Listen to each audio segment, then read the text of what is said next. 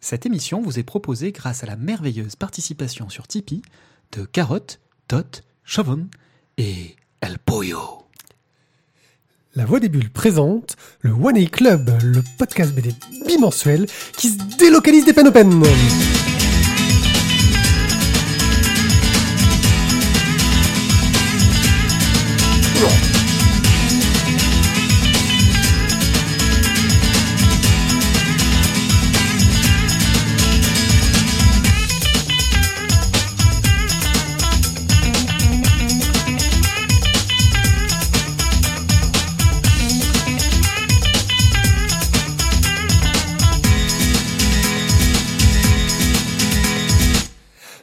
à tous, bienvenue dans notre fantastique émission qui parle de bande dessinée. Je suis ce soir euh, accompagné de nos fantastiques et admirables qui eux aussi nous financent quelque part, on n'en parle pas assez. Euh, Tizak, bonsoir Tizak. Et oui, moi aussi, je suis sur Tipeee. Bonsoir à tous. Tu as eu du mal, mais tu l'es. Et aussi, voilà. Bah, il a eu du J'ai mal un à monter le Tipeee. il a eu Voilà. du mal à monter le Tipeee. J'allais Ouais. la faire celle-là. Ah non, t'as pas pu la faire, juste de revenir là, c'est le temps de m'asseoir. quoi. Voilà, et avec Thio qui nous héberge ce soir. Bonsoir Thio. Bonsoir. Voilà, Thio, va, hébergeur de site internet. voilà, on va essayer de pas À faire trop de domicile. bruit parce qu'il y a ces gosses qui dorment à côté et qu'on a tendance à être un petit peu bordélique. Surtout vous deux. Oh là là. Ah, on était bien synchro. Ouais, c'était pas mal. Ah, j'aime bien. Ce soir, euh, une petite Dans la chorale des de Mirabeau. ouais. Oh. Ce soir, morceau de kung fu. On va commencer par le kung funding, le kung funding de Thio, je vais mettre la flûte traversière. qui va nous parler de deux fantastiques crowdfunding qu'il a découvert et que pour une fois, je n'ai même pas regardé de quoi ça parlait. Ensuite, euh, on va faire Nos des chroniques. Nous allons enfin parler de la sélection des lecteurs et vous allez voir, notre jugement sera sans appel sur ce que vous nous avez fait lire. C'est une honte, je trouve. C'était. Une- franchement, On enchaînera avec le retour. Les tomes 1 et 2 de Dédale. Tome 1 de Rose. Le tome 10 Comment de tu dis, Seul. Rose? Rose. Pitié, Rose. Ouais, Rose. C'est rose. Aïe, Voilà. aïe, aïe. Je suis le seul qui suis pas du coin. Désolé. Donc le tome 10 de Soul. Donc, Eh euh, attends, il y a ce Souls. euh, qui entame un nouveau cycle, et le tome 12 de De Cap et de Croc, qui termine la série, et ensuite une petite rubrique express où nous parlerons du tome 2 des culottés, et de Avant la guerre, la suite de La guerre des étoiles. Bien, je crois Oh la que... t'es- t'es stressé ou quoi tu... Ouais, mille expéditif. Ouais, non, mais c'est qu'en gros, je suis en train encore de regarder mes boutons, parce que je suis plus sûr qu'ils soient bien configurés. C'est-à-dire qu'en gros, là, tu vois, si dans deux secondes, il n'y a pas de jingle, je, je vais bisquer comme un malade, c'est que ça marche pas. Ça marche pas. Ah, ok. Tu vois, je, ouais. je savais que mon, PC allait Bienvenue allait- dans la technique et les coulisses de l'émission. Je vous emmerde. Excuse-moi. Doublement. Ah, c'était quoi en fait? J'ai pas compris. Ouais, il a tout fait. Il a, Ouais, il a mis tous fait les tous les jingles bugs, de tous les bugs. Vas-y, enchaîne, c'est à toi. Ok. Alors, euh, euh, je vais vous parler donc d'un crowdfunding qui a été lancé donc sur euh, chez, enfin, chez Sandoway. Euh, alors, c'est un tome 2, certes, mais le tome 1 est normalement il, il est sorti ou il va sortir en librairie euh, là bientôt. Tu, tu avais misé Ah, sur le tome 1 J'avais déjà misé sur le tome 1. Et donc, en gros, il y a le tome 2, tu vas miser sur le tome 2 alors que t'as pas encore le tome 1 Exactement. C'est- pas un peu risqué de la part de Sandaway, ce genre d'opération Ou bien alors, genre, Hum, on va le tenter, c'est de la merde le tome 1, mais ça va passer. Ouais, mais écoute, à un moment donné, dans la vie, t'es joueur Euh, ou tu l'es pas, quoi. Ouais, en même temps, je n'ai même pas dit de quoi je parle. quoi. Mais de quoi tu parles? Merci. Elblar, tome 2, sous le tumulus. Euh, donc, Elblar, c'est une histoire de viking qui se passe aux alentours de 900 après, après Jésus. Euh, je vais pas vous en raconter plus, parce que de toute façon, pour l'instant, je n'ai toujours pas lu le tome 1, qui devrait arriver euh, dans, dans ma boîte aux lettres bientôt. Mais pourquoi est-ce qu'il t'a tenté? Euh, euh, graphiquement, j'ai trouvé ça vraiment très, très, très joli. Euh, là, ce sera donc un tome 2 donc, qui, qui est en pré-publication, enfin, qui va être... euh, 1er février 2008, justement, pour le financement, donc on a le temps. 2008 2018. On a le temps. C'est la journée des banquets. 2018, t'as le temps, tu es à Parce que l'aise. 2008, c'est arrivé à 9999, tu retombes à zéro, donc c'est vrai que t'as le temps. 2008, le crowdfunding, tu es, au top. tu as la pointe. En 2008, on avait déjà assez de débit quand même. Hein. Ouais, ouais, ouais, tu as la pointe. On était- on Tu reçois le PDF par la poste. Bon, du coup, Elblar, le tome 2, euh, une histoire de viking, ça avait l'air quand même vachement sympa. C'est fait par euh, deux, deux Espagnols, Alex Sierra et Sergio Sierra. Je ne sais pas s'ils Ils sont en frères. couple ou- Je pense pas. Euh, donc vous avez le PDF à 10 euros, le livre à 20 euros.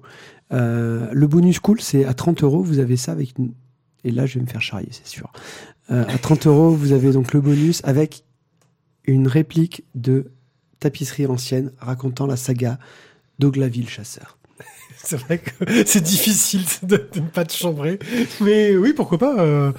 Euh, euh, Je resterai en mode visuel. Hein voilà, tu... Voilà, mais, mais en même temps, c'est bien, c'est parce que c'est pas dans le podcast. Et, euh, et la dédicace, par contre, est à 200 euros. Ouf oui, en tout cas, c'est joli. Hein. J'avais dédicace sur peut-être dit, ou- dit ça. Tu vois, le, le temps qu'on te chambre, j'ai un peu été voir un peu de quoi ça parlait. Et c'est vrai que c'est plutôt joli, ça a l'air très bien fait. Bah écoute, je- je- je- j'espère bientôt recevoir normalement le, le tome 1 dans ma boîte aux lettres. Je, je- on, on en parlera sans doute dans une prochaine émission. Ta boîte aux lettres, elle est petite. Hein. Ils vont le plier en deux. Non, ça y est, maintenant on est, en- on est aux normes euh, Ah, à la bon, poste. Je, je crois que je peux. Je peux euh, ouais. Ensuite, euh, bah, un autre crowdfunding, donc toujours chez Sandoway, euh, de Roche et de Sèvres. Voilà, là j'attendais, merci. J'en attendais pas moins de toi. Euh, Donc de Alena Cislo Chauvel. Euh, donc ce sera un format donc classique BD, euh, 46 pages.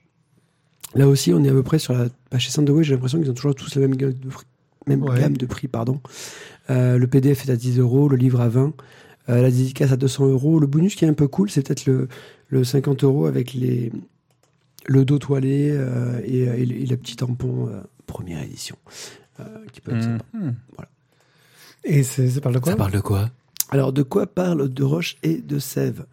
Euh, Alors, je vais juste vous faire le pitch simple. La princesse des elfes est amoureuse du roi des nains. Oh là là, ça craint. Exactement, ça craint, putain une lutte, Ça, c'est que dans les livres. hein. une lutte Parce que mi- dans la vraie vie. euh, Ouais, c'est vrai. Mais une lutte millénaire comme ça, je veux dire, tu sais, tu sais, le, le grand, li- grand livre des rancunes, quoi. Donc non, voilà, je me suis dit, avec un pitch comme ça, ça peut être que, que sympa. Euh, donc on est vraiment sur de la fantaisie. Graphiquement, j'ai trouvé ça très joli. Euh, Il y a beaucoup de, de crayonnés. Excusez-moi, je crois que ma voix est déjà en train Oui, de c'est, c'est- franchement, Bah ta voix elle tient de moins en moins longtemps. hein. C'est, c'est- quoi- mais c'est quoi cette voix de merde Ouais, c'est et, et va chez Darty, fais-toi rembourser. Fais un c'est truc, quoi hein. C'est le Gérard Bertrand, autrement vin biologique. le vin bio, le vin bio, ça tue. ça te réussit pas. hein. Donc, graphiquement, il y a beaucoup de crayonnés qui sont proposés en. en- en- ah, je vais y arriver. en preview, oui. en euh, preview. Euh, il y en a quelques-uns qui se sont colorisés et c'est, j'ai trouvé ça très joli. Un petit peu old school dans le trait quand même, euh, je trouve. euh. Euh, ouais, old school, mais avec le traitement de la couleur, je trouve que ça fait le petit. excuse-moi, je- tu sais, ça fait le petit twist qui fait que du coup, euh, du coup, tu, tu, tu peux avoir le coup de cœur et tu peux passer en, en deuxième semaine. De Et- Roche et et. pas passer en dernière chance. Ok. De Roche et de Sèvres. Donc, donc de- c'est des elfes des bois. Alors, de Roche et de Sèvres, sachant que là, c'est le premier tome sur un cycle qui normalement devrait en comporter quatre. Ok. Ok, bah merci pour tout. Et là, nous allons vous parler de la BD Des des tipeurs. celle qui a été proposée par nos, nos mécènes. Je- Et- je- et- comme on est des ânes, on n'a pas vérifié le- lequel d'entre eux nous l'avait proposé déjà, tu te souviens? Ah, On est des ânes. Ah, Je vais chercher ça vite fait. Ah, je crois bien- cherche ça. je parce crois bien, qu'on a, on a quelque chose à lui dire quand même. je crois bien que c'est Tot. Ouais, je vais, je vais aller vérifier dans les. C'est encore Tot, ça. Oh non. Bon alors, Ti, de quoi ça nous parle que ce Pereira prétend? Alors, Pereira prétend, donc c'est euh, un album de Pierre-Henri Gau- Gaumont euh, qui a adapté euh, le, le roman du même nom d'Antonio Tabucchi. Donc, ce roman a été un grand succès, ça a bien fonctionné en, en librairie, euh, ça a été édité quand même en, en Italie en 94, donc c'est pas tout récent. Et on va suivre euh, les aventures d'un gros bonhomme, euh, bien obèse, hein, parce qu'il aime bien la limonade très sucrée. Vous imaginez un verre avec moitié sucre, moitié limonade, ça, ça, ça fait des calories pour la journée. Hein. Combien de sucre dans le café? 212, s'il te plaît, je me rappelle plus, c'était combien? 44 12. 12. Bref. 12 ou 14 Euh, je sais plus, 14 peut-être. 14, Faudra le revoir pour la peine. Il m'a dit banco. Il m'a dit banco. Euh, donc ce, ce, ce bonhomme, euh, ce gros bonhomme euh, qui est veuf en plus et qui parle à sa femme régulièrement tout au long de la journée, vit modestement en tant que journaliste, traducteur d'œuvres littéraires principalement françaises, et il est sous l'ère du dictateur portugais Salazar, donc au même moment que, Franco pour resituer ça. Et, euh, et donc il va pendant un moment euh, nous faire euh, nous présenter dans, le journal donc les, les- traductions littéraires qui marchent plutôt bien. Ça, il a un bon auditoria, ça, ça marche, ça marche très bien. Et puis, et puis, il rencontre l'événement perturbateur, c'est une rencontre avec un jeune, une jeune, euh, qui sont plutôt d'un mouvement euh, révolutionnaire, euh, contradicta- contradictoire avec le. oh, tu- tu- tu- ouais En contradiction. en contradiction avec le. Pas d'accord. pas d'accord, pas d'accord avec le. On le- en a gros. on on en a avec le gouvernement en place, euh, ce qui est plutôt facile à l'époque. Et, euh, donc ce Pereira va, ce Doutor Pereira, euh, va se retrouver un petit peu embrigadé, plus ou moins malgré lui, avec ses doutes, avec sa thérapie, avec ses problèmes de poids, de surpoids, de diabète, de malaise. Il va nous embarquer donc dans, dans son questionnement, son, sa remise en question. Est-ce qu'il doit continuer à suivre l'ordre établi et faire euh, du journalisme euh, comme on lui demande, hein, bien gentil, euh, en respectant la politique, ou, euh, ou rentrer dans Sans faire de politique. sans faire de Est-ce politique qu'il est vraiment libre? Parce qu'il a l'impression d'avoir une liberté totale de ce qu'il fait. Voilà. Et- Mais d'un coup, il se pose la question est-ce que je suis. Est-ce que ce que je fais, je le fais parce que c'est ce qu'on me demande ou est-ce que je le fais parce que je suis libre de le faire Exactement. Donc on est toujours sur ces histoires de censure et de liberté. Euh, donc il demande à- au jeune homme qu'il rencontre de lui préparer des nécrologies d'auteurs encore vivants, mais il faut se préparer au jour où ils seront morts, au cas où. Et en fait, ce jeune homme, ce, hein, jeune révolutionnaire, euh, propose des, des, des, des nécros de- d'auteurs qui sont quand même qui vont à l'encontre du, du gouvernement en place Très engagé. et donc, euh, les nécrologies sont forcément très engagées et on est vraiment dans un acte militant. Donc, lui se retrouve embêté avec ses nécrologies, d'autant plus qu'il n'a pas demandé à sa hiérarchie d'embaucher qui que ce soit, donc il le paye de ses propres deniers. Euh, et voilà, donc il rentre dans ce mouvement révolutionnaire un peu malgré lui. Et, euh, et donc, c'est ce questionnement sur euh, le journalisme, la place du journalisme dans une révolution, et puis. tout ça à travers son, son introspection personnelle et, et sa, vie passée et son, relationnel à, son, à, à feu sa femme. Donc voilà, donc c'est un livre qui est magnifique. Voilà, je- je- j'entame tout de suite par la conclusion. C'est juste magnifique. Euh, on pourrait être dans quelque chose de noir, de sombre, de un peu, un, peu- pénible, alors que c'est raconté avec une douceur, une justesse, une légèreté fabuleuse. Le, dessin, voilà, c'est un travail avec beaucoup de travail sur les noirs euh, pour, les, pour tous les contours, pour la création de, de, de etc. Et des ajouts de couleurs, mais qui sont absolument merveilleux. On baigne dans la Un chaleur peu à l'ancienne avec des teintes, tu sais, juste des, des aplats très, très marqués. Exactement, euh, des aplats très marqués et on baigne dans cette atmosphère chaude du Portugal. Euh, c'est absolument merveilleux. Voilà. L'auteur arrive à nous prendre et à nous plonger complètement dans euh, le pays, dans cette ambiance, dans cette époque. C'est extrêmement dynamique. Euh, moi, j'ai trouvé. alors, a alors pas- que le sujet, scène- alors que le sujet ne, ne prête pas du tout. euh, Exactement, il n'y a pas de scène de combat, il n'y a pas de scène de course à proprement parler. euh, Enfin, voilà. C'est et, et pour autant. des courses, ça irait pas très vite. Je veux dire, vu, vu- vu la gueule de Pereira. Mais voilà, on, on- on est dans quelque chose de, de vraiment vivant. C'est c'est vraiment euh, exceptionnel. Les enfants, votre avis? Euh, bah écoute, moi. Bonsoir. Eh oui, on a, on a Non. une intruse qui vient de, Ouais. qui vient de débarquer. Dis, dis bonsoir. Dis bonsoir au micro, on t'entendra. Euh, déjà, monsieur, l'histoire en elle-même, le, le fait que par exemple, tu vois, il parle à son, au portrait de sa femme et que du coup, ça fasse des, des scènes où ils sont en train de, de dialoguer entre eux, euh, je me suis posé la question en le lisant si c'était pas, tu vois, une des multiples références de Jeunet quand il a fait Amélie Poulain. Tu vois, par exemple, non, mais ça, ça l'idée m'est venue. Euh, et voilà, c'était juste la petite aparté.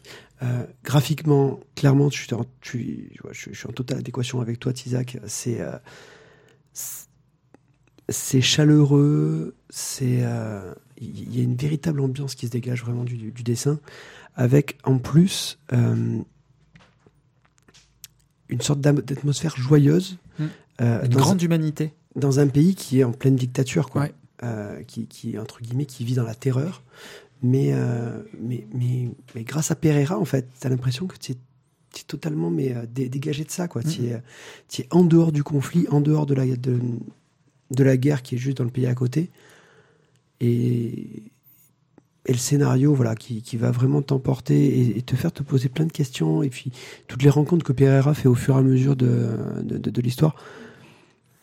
Non, voilà, vraiment, ça a été, ça a été un truc splendide. Euh, je, remercie grandement euh, nos tipeurs de nous avoir proposé ça et, en plus tous ceux qui ont voté pour, qui nous l'ont fait lire. Euh, ça a été vraiment une super découverte.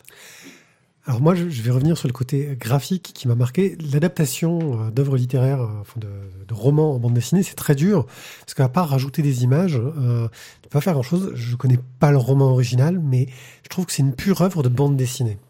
C'est-à-dire que euh, il joue beaucoup sur les petites ombres de la conscience de Pereira qui lui parle, sur le portrait de sa femme avec qui, il discute, avec un travail très expressionniste euh, au niveau de, de, de, la forme, de la façon qu'il a de, de montrer les choses. Euh, alors que j'avoue clairement, hein, la couverture mais me faisait pas envie. La couverture me faisait pas envie, je la trouve pas super réussie quoi. Et, je trouve qu'elle rentre pas dans la qualité qu'il y a à l'intérieur de cet ouvrage qui est magnifique quoi. Et je pense qu'il y a un hommage à des ouvrages que je connais pas forcément en fait euh, sur cette couverture. Euh, il suffit de regarder le quatrième de couverture qui est magnifique. Euh, pour se rendre compte qu'à l'intérieur, ça, ça, va être superbe. Donc il y a vraiment un travail graphique et puis de mise en scène, de narration, qui, qui est un petit bijou de, euh, de finesse et de fluidité. Mais c'est quelque chose où, en fin de compte, à part suivre les doutes et les questionnements du héros, il se passe pas grand chose. Mais on dévore le bouquin d'une traite sans s'en rendre compte. On arrive au bout. Euh, on s'inquiète pour les gens qui rencontrent. On s'inquiète pour Pereira parce qu'on se dit mais ouais mais on s'attache au personnage très très vite en fait mmh. parce que bah c'est un mec normal. Ouais. C'est euh, ce que je disais tout à l'heure Mathieu, c'est que c'est extrêmement humain. C'est c'est le mec normal qui n'a jamais eu à se poser les questions de la dictature sous laquelle il vit et qui d'un coup se retrouve confronté à ça et se dit ah merde mais c'est vrai. Euh, qu'est-ce que je dois faire? Parce que ma vie elle est pas si mal en fin de compte. Euh, et il se rend compte que bah non elle est peut-être pas si terrible que ça sa vie. Enfin tu moi je trouve que tout ce questionnement c'est enfin c'est un bijou. c'est l'histoire d'un gars qui est mort avec le décès de sa femme euh, qui a vécu endormi pendant des années et qu'il a d'un coup, avec euh, ces, ces, deux rencontres, euh, ce petit con, hein, parce que le jeune, euh, oui, c'est un petit con. J'ai oublié, j'ai oublié son nom là, oui, mais bon, peu importe. Euh, Rossi, je crois. Oui, un truc comme ça. Euh, il, c'est le, le déclencheur, c'est l'élément déclencheur qui va commencer à le faire émerger de sa torpeur qui va commencer à le faire réfléchir alors qu'il s'était transformé en espèce d'automate. Euh, je traduis, je mange, je bois, je traduis, je mange, je bois, je traduis, je mange, je bois avec, avec sa citronade euh, ultra sucrée. Euh, et donc c'est c'est le réveil de la conscience, mais là, du coup, la prise de conscience totale dans un régime euh, autoritaire. Euh, c'est voilà, on suit son cheminement, on se demande ce que nous on aurait pu faire éventuellement à sa place, parce que du coup c'est Monsieur Monsieur Tout le Monde quoi. Euh, comment Monsieur Tout le Monde réagit concrètement? Enfin, ce que je veux dire, il a sa petite vie, euh, ça a des implications. Euh, Est-ce qu'il va foutre en l'air sa vie pour un petit jeune con rencontré comme ça au cours d'une soirée? Est-ce qu'il va Est-ce que la présence de cette jeune fille qui accompagne le Rossi euh, qui fait renaître en lui euh, une forme de désir, une forme de, masculinité euh, qui s'était totalement perdue et noyée dans, dans, son âme agresseux. Est-ce que c'est pas ça aussi qui le pousse vers le mauvais chemin pour de mauvaises raisons? Euh, ou est-ce qu'à l'inverse, c'est ce qui lui sert là de, aussi de deuxième déclencheur pour se mettre un vrai coup de pied aux fesses et, et s'engager concrètement dans, dans, la lutte euh, Voilà, c'est tout ça qui se, met, qui se met en place, sans oublier un personnage très important le docteur Qui est donc euh, le docteur dans la, lors de la cure d'amacrisme, oui, de, cure. de remise, de remise en, en forme. Oui, qui lui sert de, faire une cure de remise en forme. Voilà, qui lui sert de, psychanalyste, qui lui sert de, de conscience éveillée, qui lui sert de, de miroir dans lequel il peut parler, qui lui pose, en, en, en qui lui renvoie les qui questions. Qui devient son ami alors qu'il n'en a pas. Et qui devient son ami alors que clairement il n'a pas d'amis parce que le seul ami qu'on lui connaît, c'est un autre euh, journaliste, auteur, je oui, sais plus quoi, qu'il rencontre dans un restaurant. Et ça se finit euh, euh, poliment parce qu'ils évitent de se mettre sur la gueule, mais clairement Pereira euh, n'a pas envie 5 secondes de discuter avec ce gars-là qui est euh, non, complètement il, sous le joug de, de la dictature. Plus, il n'a plus envie. Oui, c'est pas qu'il n'a plus envie, c'est là, plus envie. C'est ça, c'est là, c'est là qu'on voit qu'il y a y a quelque chose qui s'est passé dans son état d'esprit et qu'il a, est sorti de ce, de, de, de sa chrysalide.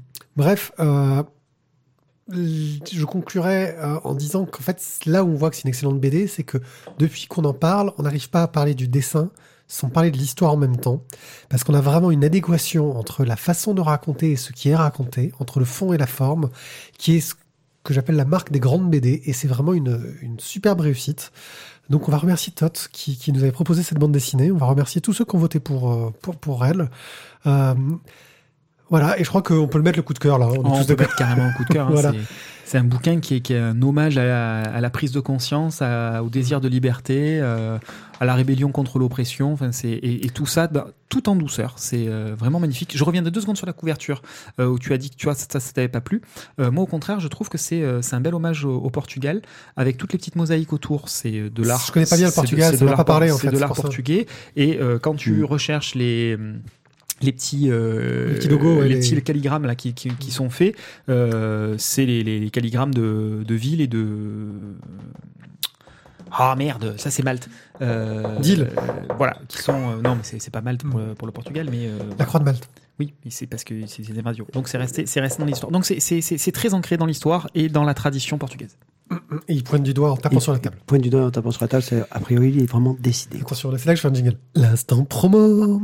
Vous aussi, si vous voulez nous proposer des fantastiques BD, allez sur Tipeee et donnez-nous des sous dès 2 euros par épisode. Oui, seulement 2 euros. Vous pouvez nous proposer une fantastique BD comme ce magnifique Pereira prétend.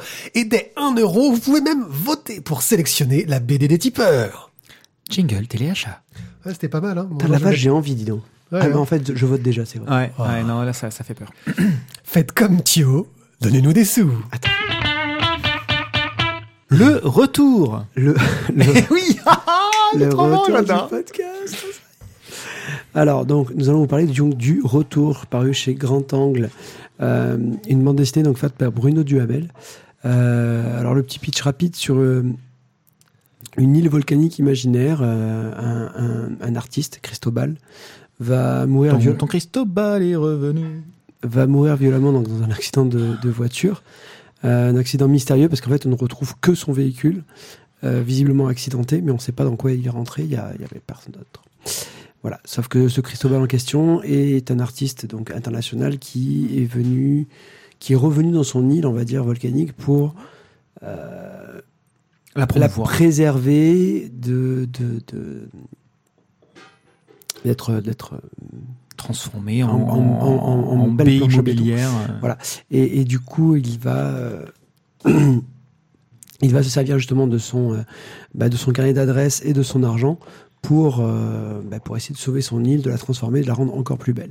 Alors, Bruno Duhamel, dès le départ dans son histoire, euh, fait bien le lien avec euh, César Manry, qui est l'île de Lanzarote euh, aux Canaries, euh, qui lui aussi a eu un petit peu la même démarche et certains passages de l'histoire, on va dire, reprennent l'histoire de Manry. Oui, c'est très inspiré, mais il a voulu se donner une liberté Et au niveau on- de ce qu'il allait raconter, d'un point de vue narratif, pour euh, faire quelque chose bah, qui soit plus à suspense, j'ai envie de dire. Euh, que ce soit un peu plus intéressant que simplement raconter des faits déjà Voilà. historiques. Voilà. Donc Euh, il, il le dit, tout est faux. Ce qui n'est pas vrai, puisque tout n'est pas faux. Tout n'est pas faux, mais pour Mais citer pour Balzac, comme le disait un grand pour citer Balzac. Ouais. Voilà, tout Ah, est et faux. pour citer un autre grand auteur, ceci n'est pas une pipe. C'est c'est pas beau. Voilà. Ok. Bon, mais donc du coup, on va suivre l'histoire donc de Cristobal. Euh, Ton, ton Christ... Pardon, j'ai déjà fait ça. Tu l'as déjà faite. Euh, donc Cristobal qui va être. Les chats attaquent les affaires. On les empêche. C'est le Voilà. retour du chat. Donc on va suivre donc l'histoire de Cristobal qui va donc revenir donc sur son île volcanique. Euh, île volcanique qu'il a quittée en sa jeunesse euh, suite à une altercation avec son père, Qui avait pas l'air des plus sympathiques. hein. qui n'était pas des plus sympathiques, son papa visiblement. Le terme bourru. Oui, oui, voilà. Fonctionne bien ouais, finalement. C'est ça. Mais En fait, c'est- en face de bourru, il y a marqué papa Bois. de. Pas méchant, mais à la rude, quoi. C'est ça. Papa de Cristobal. Voilà. Bon, donc du coup, Cristobal, quand il revient, il doit avoir une, une 35-40 ans. Euh, 40 ans plutôt, je dirais. plus. Une grosse renommée. Une grosse renommée et en fait, Un gros il, est, portefeuille. il est la star, quoi. Il est la star qui a réussi. Qui le re- ouais, le fils prodigue, quoi, qui Ouais. revient sur son île. Il revient sur son île bah, pour voir justement, euh, pour revoir sa mère qui est en train de vieillir. Et il va se décider bah, à sauver son île et, euh, et par tous les moyens possibles et imaginables. Euh, moi, j'ai beaucoup aimé le, le moment où il signe des cailloux. Ouais. Oui. Ça, c'est juste magique. Voilà. Euh, on est à court de fond. Il n'y a pas de souci. Il va faire un tour. Il va euh, faire dans un tour pampa, il ramasse des cailloux ronds. des cailloux volcaniques, des roches volcaniques, et il signe euh, Cristobal dessus, et de suite, le, le caillou est vendu euh, 20 000 euros. C'est ça. Non, c'est, juste fabuleux. On a l'impression qu'en fait, euh, il pourrait aller au chiottes, poser une pêche, euh, mettre son doigt dedans pour dire que c'est lui, il y a son empreinte, et, euh, et l'envoyer par courrier. Et euh, hop, 20 000. 20 000. Tranquille. C'est top. Euh, alors, est-ce que le, le, le, le- le sujet s'arrête juste à ça? Juste à Cristobal et, euh, et, à, et à sa mort, quoi. Non, parce qu'il y a est-ce- relation familiale aussi, la, euh, la, la, la matrice, euh, l'île, matrice qui t'a vu naître, qui t'a vu grandir. C'est quelque chose de très, très insulaire. Euh, J'en connais quelque chose euh, de, de l'insularité. Euh, c'est que même si tu pars de ton île, ça reste ta maison, ça reste ton chez toi et tu y reviens toujours. Tu y es très attaché. Au départ, s'il lance ça, c'est parce qu'il s'est rendu compte que le paysage qu'il regardait quand il était petit était en train d'être dénaturé. Et lui, ce qu'il veut, c'est protéger ce paysage. Euh, Et plutôt que de poser des bombes, il a décidé de poser des statues. des statues. Et pour avoir été aux, aux Canaries, euh, et pourtant j'étais pas sur l'île de Lanzarote, hein, j'étais sur une île à côté, euh, Manrique est un personnage très très très important là-bas euh, parce qu'il a marqué de choses. Il a interdit les immeubles de plus de deux étages, euh, il a interdit le bétonnage. Il y a des zones qui le sont, hein, parce qu'il n'a pas pu tout empêcher et qu'il est mort. Non, mais il a créé, Euh, il a créé des, des- des zones de parc euh, sur lesquelles Naturelles, il est, euh. il est absolument interdit de- de- d'effectuer des constructions. Et les Canaries, ce sont de très belles îles pour ça. Il y a eu vraiment, voilà. En Corse, effectivement, ils ont voulu poser des bombes pour euh, à peu près le même truc et en plus en profiter pour préserver leur euh, petit commerce, euh, Leur mainmise, voilà, on va dire, leur commerce qui leur Local. de- ouais, local. c'est de l'artisanat. Voilà. Bref, bah, j'ai trouvé que c'était un sujet très intéressant, c'est-à-dire utiliser l'art comme arme politique, euh, comme arme de préservation du territoire, mais en plus, on a bah, cette relation du personnage à sa femme aussi, qui est très importante, euh, à la famille, en fait, de façon globale. Euh, et puis aussi, bah, vous parliez du moment où il signe des cailloux. Quand il signe des cailloux, on voit très bien qu'il est dégoûté parce qu'il est en train de, de brader son art, de dénaturer son travail pour sauver son île. Jusqu'où va-t-il aller? Jusqu'où est-il capable de se perdre? Bah, L'exemple de sa maison, par exemple, Mm. euh, est assez parlant. Euh, où il construit une maison en respectant euh, l'ensemble de ses, euh, de ses idées, euh, des, des- valeurs qu'il véhicule, le, le- le respect de- du patrimoine, euh, respecter le paysage, donc des choses qui sont basses. Il pleut trois jours par an, je crois, un truc comme ça. Donc la chambre à coucher est à ciel ouvert. Euh, mais il y a juste un système de petite toiture au cas où il pleut. euh, voilà. Mais bon, sinon, la chambre en permanence est à ciel ouvert, ce qui est quand même assez conceptuel. Euh, et puis surtout, on préserve l'eau, c'est une denrée rare. Donc il est hors de question de, faire une piscine. Enfin, c'est juste, eh bien, à un moment donné, une piscine apparaît dans la maison. Voilà. Et là, ça fait partie de ces petits indicateurs de la même chose que les cailloux qu'il signe pour qu'il envoie pour obtenir des, fonds pour continuer son travail de préservation du patrimoine. Euh, tu t'affaiblis dans ton combat. on sent que voilà, euh, petit à petit, il n'arrive plus à mener de front euh, sa démarche artistique, sa démarche personnelle, euh, le lien avec sa famille, le lien avec sa femme, euh, son désir de paternité éventuel, et, et puis sa lutte pour préserver l'île. Et à un moment donné, son choix va se porter totalement, entièrement sur l'île. Voilà, le reste est, est mis de côté, est mis aux oubliettes. Sur son souvenir d'enfance. C'est ça. C'est ça. Euh, on va parler un peu de- du dessin, de la structure narrative, parce que moi, c'est des choses qui me tiennent à cœur. Donc, si je vous dis Citizen Kane, je pense que je vous ai un peu résumé comment est racontée l'histoire. Euh, vu qu'on on suit l'histoire de quelqu'un qui va enquêter sur la mort du personnage pour savoir euh, qu'est-ce qui s'est passé et qui donc va rencontrer d'autres personnes qui vont par euh, de nombreux flashbacks euh, de nombreux flashbacks, euh, euh, voilà. Euh, et comme le disait Orson Welles, euh, je déteste euh, les fils de pute et les. Enfin, non, mais c'est dans un autre film. Bref, c'est une très très jolie structure. Qu'est-ce que vous avez pensé de, cette structure-là et du dessin? Alors moi, le dessin, notamment les couleurs, je les ai trouvées absolument fabuleuses. On, on est aux Canaries, donc normalement il fait extrêmement chaud, c'est aride, etc. Donc le côté aride est extrêmement bien rendu. Euh, je veux dire, Rien que la couve. Exactement, rien que la couve, on, on est dessus. hein. Je veux dire, euh, moi je connaissais pas euh, l'histoire. On voit ça, on a bien compris qu'on est sur une zone volcanique euh, et dans un endroit totalement désertique. Ça aurait pu être l'Arizona, sauf qu'il y, a- il y a un volcan en fond. Voilà, c'est très rocailleux, il y a absolument pas de végétation. c'est par contre le choix des couleurs, la tonalité qui est employée, la température des couleurs est froide globalement. est plutôt froide. Euh, Même dans les flashbacks. même euh, le rose est froid. C'est, euh, on, est vraiment sur euh, sur un indice de couleur qui est euh, qui, qui nous apporte du froid. On est sur des couleurs qui sont globalement assez affadies aussi. Euh, donc, on retrouve ce côté désertique, vide. Euh, les grandes pan- les grandes planches euh, intégrales de paysage euh, nous montrent ça. On est vraiment dans le vide. Par contre, euh, l'auteur a, a une démarche où il ne voulait pas nous montrer la chaleur accablante de l'île, parce que peut-être que pour le, notre héros, c'est une température normale et plus qu'acceptable.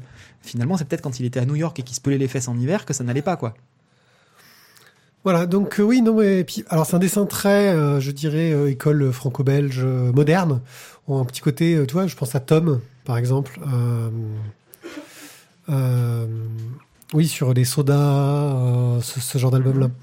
Euh, euh, pardon, Gazzotti. Pourquoi je dis Tom? Tom, c'est le scénariste, je dis n'importe quoi. Ou euh, Jean-Ry sur le, tu vois, sur le, sur, sur les Spirou. Mhm. Euh, Il y a ce côté-là, tu vois, ce, ce côté réaliste modèle, euh, semi-réaliste franco-belge qui marche très très bien Oui. euh, dessus. Euh, Sans voilà. qu'on ait trop de, de côté poète-poète, euh, la Oui, voilà. hein. Oui, oui, non, mais c'est ce que je dis, c'est ce semi-réaliste. Euh, bref, euh, voilà, moi j'ai trouvé que c'était une très bonne BD, j'ai passé un très très bon moment euh, à la lire. Euh, ça donne envie de te plonger dans l'histoire de Manrique, ce que j'ai fait d'ailleurs. Exactement. Ce que j'ai fait d'ailleurs. Euh, Ça, ça montre que ça marche bien. Thio, tu es un peu plus circonspect. J'ai oublié Alors- de préciser pardon, sur le choix des couleurs que euh, la mise en couleur n'est faite que sur le par- la partie flashback, alors que la partie présent, elle, est en, euh, espèce de ouais, sépia euh, euh, de- clair. Quoi. Voilà. Pardon. À Sépia bleu. C'est sépia bleu. Non, non, c'est un sépia qui est juste un peu plus clair, qui est plus, euh, un, peu plus euh, marron clair que, que sépia. Euh, Thio, pardon, à toi. Non, mais c'est bon, les gars, je vous laisser finir en fait. hein, parce que là, vous avez bien parti. Je sens bien quand même à l'aise, tranquille. Allez-y, quoi. Allez, ne, ne, ne, ne Euh, boudouille pas, vas-y. Alors, moi, j'ai pas été euh, follement enthousiasmé par, par, par l'histoire et, et le déroulement. Euh, ce que j'ai beaucoup aimé, par contre, au niveau de la narration, tu en parlais, c'était c'est le fait que le, le seul gars qui va comprendre euh, Cristobal, c'est le mec qui enquête sur lui. Parce qu'en fait, dans son enquête, il va se retrouver aussi isolé et seul que Cristobal. Et quand vous suivez l'histoire, ce qui est assez, assez marrant à regarder, c'est que euh, sur cette île où visiblement tout le monde doit vivre en communauté et tout le monde, à chaque fois que tu montres des gens, ils sont toujours plusieurs autour d'une table, ils sont toujours plusieurs au milieu de la pampa, ils sont, ils sont jamais seuls. Et, et les deux personnages qu'on voit seuls dans l'histoire, c'est Cristobal et c'est l'enquêteur qui va essayer de reconstruire le fil de la vie de Cristobal pour trouver qui aurait pu le tuer, quoi. Et, finalement, c'est le gars qui est parti seul, euh, on va dire, avec son bâton de pèlerin, qui va réussir à trouver pourquoi et comment euh, Cristobal est mort. Après, voilà, c'est même si scéna- scénaristiquement c'est très bien mené, tu vois, je, trouve aussi cette, espèce de figure de, la solitude qui permet justement d'avancer, c'est top. Ça m'a pas enthousiasmé, voilà, clairement, mais euh, mais c'est très bien écrit, euh, graphiquement, euh, je suis entièrement d'accord avec vous. On n'a pas le sentiment de chaleur qu'on attend sur une île volcanique, mais mais voilà, c'est- vraiment super bien fait, c'est top, mais moi ça m'a pas parlé. Bref, euh, on aurait dû faire l'émission et il y aurait eu un coup de cœur pour cette BD qui n'y sera pas. C'est comme ouais, ça. ouais. Car les règles sont honteux. ainsi faites. Donc, euh, le retour de Bruno Duham- Duhamel chez Grand Angle.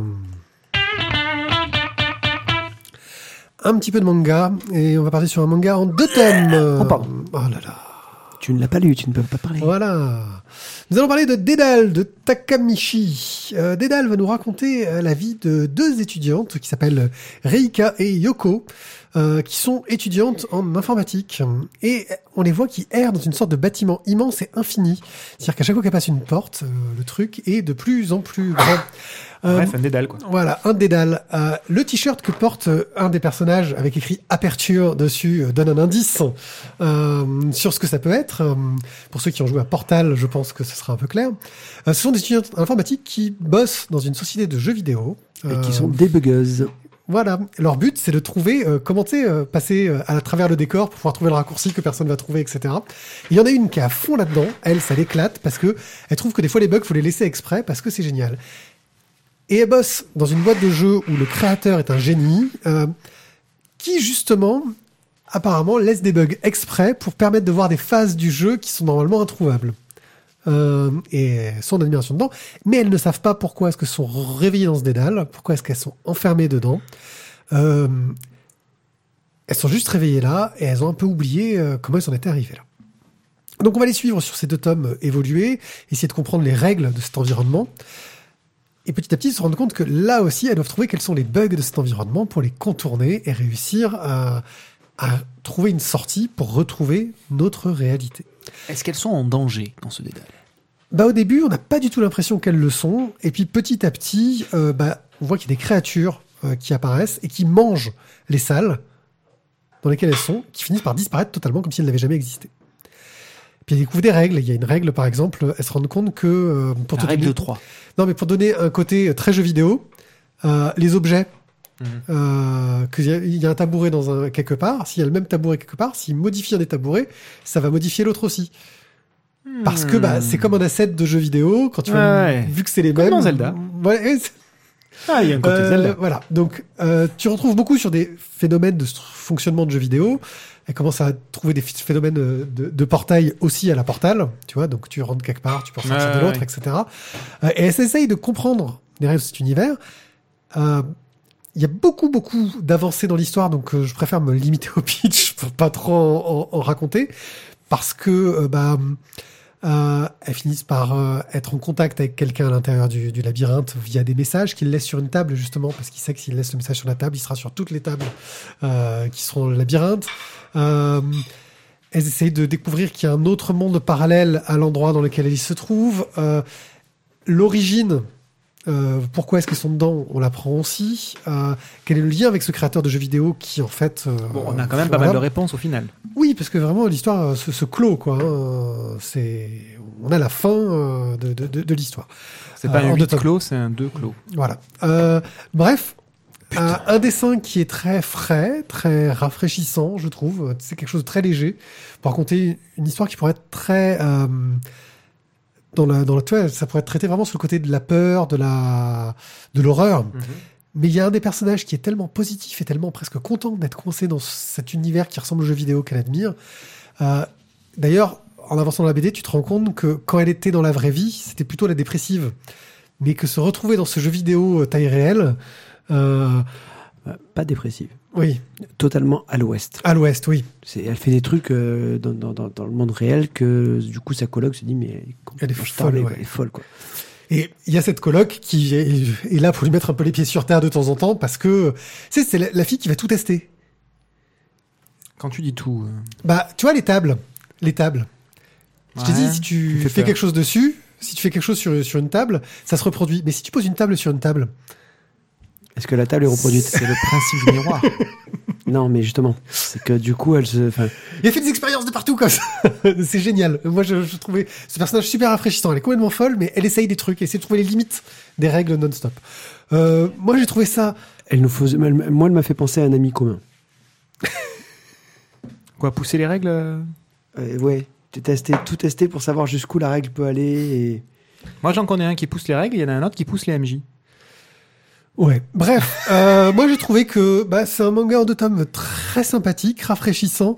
Euh, de là, à lui donner un coup de cœur, justement, j'irai pas jusque là parce que euh, Faut pas déconner quand même. voilà. Mais c'est vraiment très plaisant à lire. C'est Quel très bien dommage. construit. Moi, j'avais eu un coup de cœur, du coup il aurait pu avoir. Oh là là. Sérieux? Moi, j'aurais mis pas mon du veto. Bah, voilà. Bon, allez, ton avis, Thio. Euh, alors déjà, un manga en deux tomes. Bon, bah, déjà, C'est rafraîchissant. C'est rafraîchissant, quoi. pour le portefeuille et pour la place que ça prend.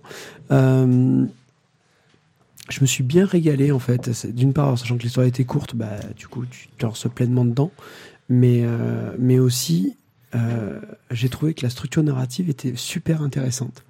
Le, fait de se, de se retrouver dans cette espèce de monde enfermé, de labyrinthe, où les personnages, bah, du coup, vont découvrir les règles inhérentes au labyrinthe. Parce que, par contre, là, c'est un truc qui n'a qui a pas été réutilisé ensuite, c'est la l'escalier de Usher. Oui, de ouais. de Usher. Et, et du coup, tu, et, et avec la gravité qui n'est. Et ben ça, on l'a pas ensuite. Oui, bah, en deux tomes, il a pas, enfin, il en exploite des choses, qui s'en passent des choses, en fin de compte, hein. Ah, il se passe plein de choses. Euh, Et le nombre de références aux jeux vidéo. Un qui est le seul héros de jeux vidéo qui se bat avec comment ça s'appelle, les, euh, les baramines, là. Voilà, bah, tu Une l'apprends. ramine, un pied de biche, quoi. Un pied de biche, voilà, le seul héros de, de, de jeu vidéo qui se bat avec un pied de biche. Il y a, il y a très peu de jeux vidéo où le pied de biche est une arme. Il n'y avait pas dans Double Dragon Non, c'est Half-Life. Ah, Je crois que dans Double Dragon, tu l'as. Enfin bon, euh, il parle beaucoup de références à la Zelda, etc. Et toujours discrète, hein, parce qu'il ne donne jamais le nom des jeux. Oui. Voilà. Donc vas-y, je t'en prie.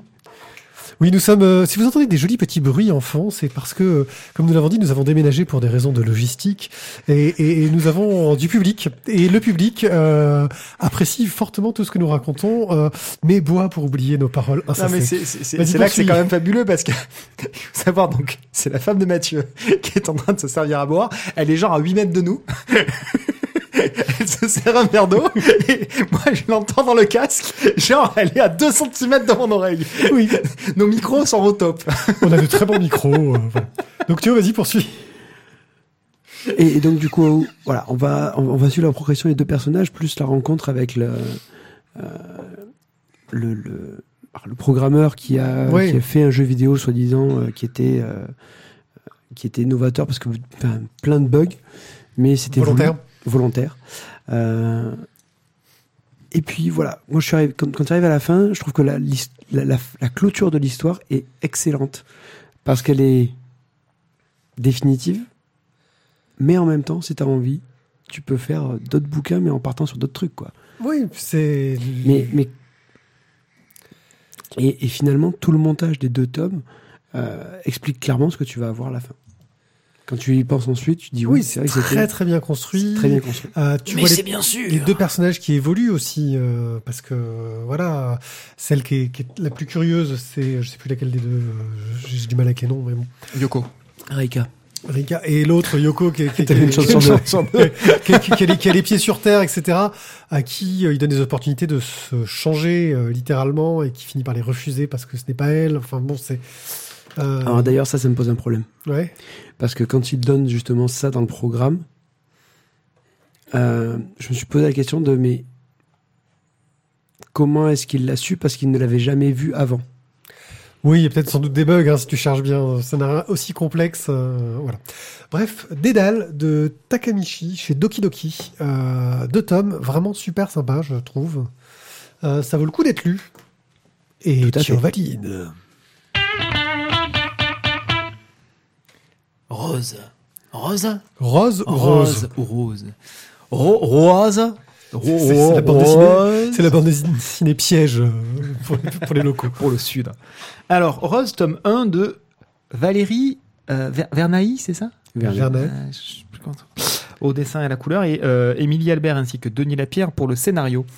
Alors, ce premier tome sur trois de Rose nous raconte donc l'histoire de cette petite fille, ou Oui, jeune, Jeune adulte, fille. jeune adulte, on va dire. Jeune jeune adulte, adulte, euh, Rose qui a un don particulier, elle est capable de s'extraire de son corps, de se balader à l'extérieur de son corps sous une espèce de forme fantomatique, euh, ce qui a été très pratique pour elle puisqu'elle s'est rendue compte de ça toute jeune finalement, et donc lorsqu'elle était punie dans un coin, eh bien, elle était capable de s'évader. Mais Lorsqu'elle elle pensait que en- c'était normal. euh, ce Lorsqu'elle était en classe, elle pouvait s'évader et elle pensait qu'en fait tout le monde pouvait faire ça jusqu'au jour où elle s'est rendue compte qu'en fait c'était la seule à être capable de le faire. Euh, un jour, alors qu'elle est encore sous cette forme fantomatique, elle reçoit un appel, ce qui la ramène dans son corps et elle apprend donc le décès de, de- de son père. Euh, lors de l'enterrement, elle fait la connaissance de tout un tas de, de, de- de personnages. On rencontre un petit peu ses, C'est un ancien flic, son père. Voilà, son père qui était détective. euh, voilà. Euh, sa mère est décédée dans des conditions un petit peu particulières. En tout cas, visiblement, elle n'a pas toutes les informations. Et euh, donc, elle retourne chez son père euh, suite à, suite à l'enterrement, euh, endroit où elle n'est pas retournée depuis, ben, depuis bien longtemps. Genre, elle n'a jamais mis en fait les pieds dans la caverne entre guillemets de son père, son endroit où il travaillait. La maison, c'est une maison. C'est une maison, mais alors il y a une partie de la maison qu'elle connaît, une partie de la maison qu'elle ne, qu'elle ne connaît pas. Qui sous-louait.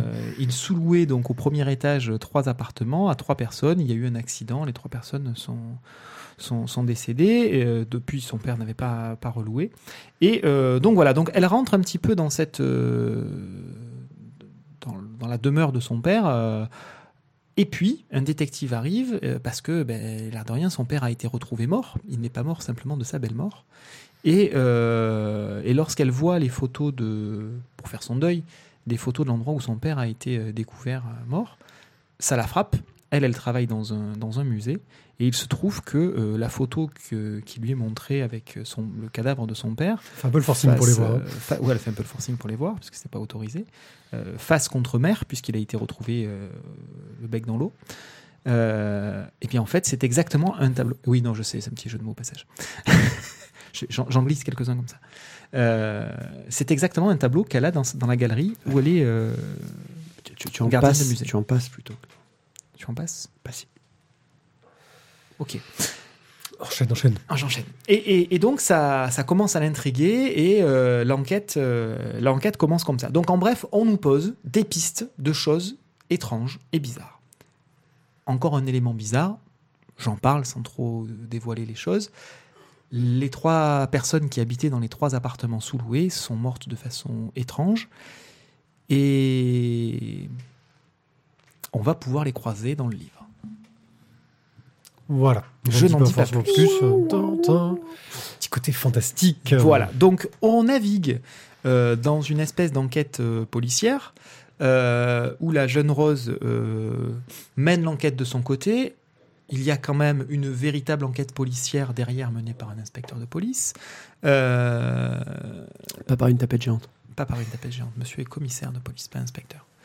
Et euh, on a une part, effectivement, d'éléments euh, surnaturels, puisque elle, est capable de, s'extraire de son corps. Mais ce n'est pas tout à fait la seule, puisque bien sûr, si elle est capable d'être fantôme, ça veut dire qu'elle va croiser d'autres fantômes et euh, qui lui serviront potentiellement à résoudre euh, l'enquête. On n'est qu'au premier tome, donc tout un tas de bases et d'intrigues sont posées, sans en résoudre beaucoup pour autant. Donc pour l'instant, les questions sont posées. On verra dans la suite si on obtient des réponses. Moi, j'ai trouvé que c'était un premier tome euh, introductif, donc mais assez riche, parce qu'il y a beaucoup de choses qui sont mises en place euh, sur une série de qui censée se, une histoire qui est censée se résoudre en trois tomes. Je trouve que c'est plutôt efficace, ça reste plutôt intrigant. Euh, on a envie de savoir ce qui va se passer. Euh, alors certes, on est vraiment dans un tome euh, introductif, euh, mais je trouve que ça marche bien. Et pour une BD qui vise un public euh, ado-adulte, voilà, qui, qui n'est pas une, qui, qui vise ce public-là. hein, c'est vraiment un public euh, Spirou, j'ai envie de dire. Euh, bah, je trouve que c'est plutôt bien foutu, plutôt efficace, et ça m'a beaucoup intrigué. J'ai envie de connaître la suite. Euh, en plus, graphiquement, bah, le dessin de Valérie Vernet, j'aime beaucoup. C'est c'est quelque chose que j'ai du mal à le décrire. Je sais pas si tu auras de, de meilleurs mots que moi pour décrire ce dessin. On avait vu ce dessin-là dans Mémoire de l'eau, qu'on avait beaucoup aimé. Euh, Thio, de ta douce voix. Euh, de ma douce voix, bah écoute, je dirais que euh, je, cherche des mots en fait pour décrire le dessin. C'est à la fois euh, simple, c'est un peu vaporeux et, et- pour autant ça, ça, ça, ça a quand même, je trouve, un, un dynamisme même, tu vois, dans cette espèce de, Le côté densité est rendu par une espèce de, de, de crayonné au fusain. de- ouais, qui, euh, qui fait que du coup, tu as renforce énormément les contours et, et les, et les contrastes sur des, sur des couleurs qui sont, elles, un peu plus fades. un peu plus pastel, je trouve. plus pastel, et, euh, et franchement, ça te donne fait vraiment. un joli contraste. ça donne- Et les passages que, que tu as en noir et blanc, euh, qui Ah oui, dé- ils sont vraiment spl- splendides. hein. sont, sont de toute beauté. Ouais. Donc non, voilà, c'est graphique. c'est un côté très enfantin. Voilà, t'as un côté très enfantin dans le dessin, mais comme le propos ne l'est pas, euh, tu vois, non, mais je veux dire, dans le, dans le trait, dans la, la Ouais. nature du trait, comme le propos l'est pas, ça crée un contraste. Euh, Là, je, je vois des, des scènes un peu de démoniaques, etc., Ah ouais. qui, qui, qui marchent très très bien. Voilà, donc du coup, ce n'est pas que parce que c'est Valérie Vernet, mais en tous les cas, c'est quand même une BD qui m'a beaucoup plu. Et oui, j'attends impatiemment la suite aussi. En septembre. Ouais, alors la suite, donc tome 2 est prévu pour septembre et, euh, et le dernier tome pour la pour l'année suivante, 2018. oui. 2018. Donc ça va aller assez Euh, vite. Ça va aller relativement vite. Euh, moi de mon côté, j'ai pas trouvé ça absolument fantastique. Euh, j'ai beaucoup aimé le dessin. Euh, maintenant, je reste un petit peu dubitatif sur euh, sur la suite de l'enquête. Ça mêle beaucoup de choses, je trouve. Euh, Il y a une enquête policière, il y a le décès d'un enquêteur, il y a de la sorcellerie, il y a une forme de magie avec cette projection astrale. Et donc pour toi, c'est pas Euh, fantastique. Il y a tout des ça fantômes. Euh, non, mais c'est. euh, je trouve qu'il y a un gros mélange de genres et euh, je sais pas trop où on va aller, quelle piste va être privilégiée. C'est vrai, je trouve que c'est justement une des qualités. Euh, pour un tome introductif. euh, Ouais, je sais pas. Il y a, je trouve qu'il y a, beau- il y a beaucoup de choses, il y a beaucoup d'éléments, euh, sans pour autant en exploiter un plus que l'autre, je trouve. Je sais pas. Je suis pas totalement convaincu sur ce premier tome. À, à voir pour la suite. Ok, bon ben donc c'était euh, Rose chez Dupuis, le tome 1 sur 3. Et là, donc, le cadeau du soir, pour moi, c'est de faire le pitch de seul le tome 10. Et non, c'est nous ne sommes pas en express. Donc là, car nous démarrons sommes bien un dans les nou- chroniques. car nous démarrons un nouveau cycle. Alors, nouveau cycle. euh, Je peux bah, t'aider sur le départ. En gros, l'enfant minuit a été révélé. C'était celui d'une prophétie qui devait détruire tous ces enfants euh, qui sont réveillés euh, seuls dans une grande ville euh, avec que des enfants. On a découvert qu'en fait ils étaient morts euh, dans les cycles précédents. On est en train de spoiler les cycles précédents. On en est désolé, mais bon, c'est difficile. Mais de... tu ne peux pas tuer le film, car je rappelle qu'il y a le film Oui. Actuellement au cinéma. Oui. actuellement dans vos salles. Et euh, avec une Présentement bande- dans vos salles. bande-annonce qui était très bien, mais les critiques sont un peu moins bonnes. Mais bon, ça, voilà. Euh, et là, les personnages ont tous été un peu séparés. Euh, on a un des héros d'Oji qui est euh, enfermé euh, par quelqu'un qui veut le guider. Lui, Ouais, une sorte de, de moine Shaolin, euh, on sait pas trop ce qu'il est sorcier. On a Terry qui est avec le, le maître des couteaux euh, dans une euh, dans une sorte de fête foraine euh, des jeux. de jouets géants, quoi. Ouais. Il s'est retrouvé au jouet club, le plus grand du monde, tu vois. Et on a la sixième famille qui elle continue d'essayer justement de je sais pas comment le dire. Bah, la sixième famille, ce sont les enfants qui sont là depuis des... parce que cet endroit existe depuis très longtemps. Parce que, là, ils- parce que là ils sont maintenant dans les limbes. en fait, Voilà. euh, La sixième famille, c'est l'endroit qui est dans les limbes depuis mais euh, des centaines, euh, des, des centaines d'années en fait. Bon, ils sont pas si seuls que ça finalement. Ah non, plus maintenant. Mais Non, plus euh, maintenant. plus maintenant. Au bout du Au tome bout de 10 10. tomes. Voilà. Euh, et qui essaient de comprendre. Ils ont créé une sorte de société pour essayer de comprendre ce qui se passait, comment ils étaient là-dessus. Sauf que les nouveaux arrivants, qui sont les héros, eux, essayent de contourner les règles. Voilà. Oh les salauds. Et donc là, justement, Terry essaye de créer la machine à démourir, titre de, du tome. Parce Il y a qu'alors, lui, pour, 5 le coup- Fabien dans l'équipe. pour lui, c'est un vrai gamin. C'est le gamin avec la réflexion de gamin. Bah, du coup, sa machine à démourir, donc pour essayer justement, euh, si on arrivait, si on arrivait, ça pourrait nous permettre justement de sortir des limbes, de, de revenir à la surface et de retourner voir ses parents. Ça, c'est pas autorisé par les règles. Euh, ouais, mais comme c'est un gosse, il, lui, il pense qu'il n'y a pas de règles. Voilà. Mmh. Donc du coup, on va suivre euh, son histoire. Alors moi, j'avoue que sur ce début de, de nouveau cycle, euh, on n'a aucune avancée au niveau euh, de l'intrigue principale. Euh, même si on a le petit twist final ouais, qui petit est... twist final qui fait Ah ouais, quand même. Ouais, mais qui fait ah ouais quand même, mais il y a tu te dis ouais mais bon il y a le truc qui est tombé donc peut-être que pas Ouais, je sais- on va pas en dire plus parce que c'est le twist final, mais non ouais franchement, on n'est pas, on n'est pas un podcast, où on raconte les dernières pages des livres. Donc, non euh, ça ça y a que Tizak qui le fait. Euh, là je trouve que dans la machine à démourir on, on- on relance un nouveau cycle, on relance un nouveau cycle mais on n'a pas beaucoup euh, beaucoup d'avancées on Bah, va là- dire dans l'intrigue principale. Le problème, c'est que tous les personnages étant séparés, on va les suivre chacun un peu de leur côté, euh, avec leurs choses, euh, leurs, petites histoires. Euh, c'est celle de Terry, hein, principalement, avec euh, Coupchou, donc euh, le maître des couteaux, qui est, qui est- qui est la Ouais, plus... mais Terry l'appelle Kopchou. Voilà. C'est elle l'intrigue qui est la plus importante. Euh, En fait, c'est Terry, c'est un petit peu le seul, je te coupe, je suis désolé, mais euh, qui, est, qui est encore libre. Mm. Parce que tous les autres, euh, bah, Doji, il a été récupéré par, je sais plus comment il s'appelle, mais euh, une sorte de, de moine euh, voilà. Shaolin. Euh, et les autres, en fait, sont re- Jenkins. Leila, elle est dans le coma. et les autres sont retenus par la sixième famille. Voilà. Donc, euh, Et il y a l'enfant minuit, euh, celle qui est devenue, en fait, qui est la grande méchante. Euh, C'était la révélation du, du, du tome précédent, quoi. Ah oui, t'as spoilé le tome 9. Quoi. oui, mais on peut pas commencer à parler du tome 10, hein, voilà.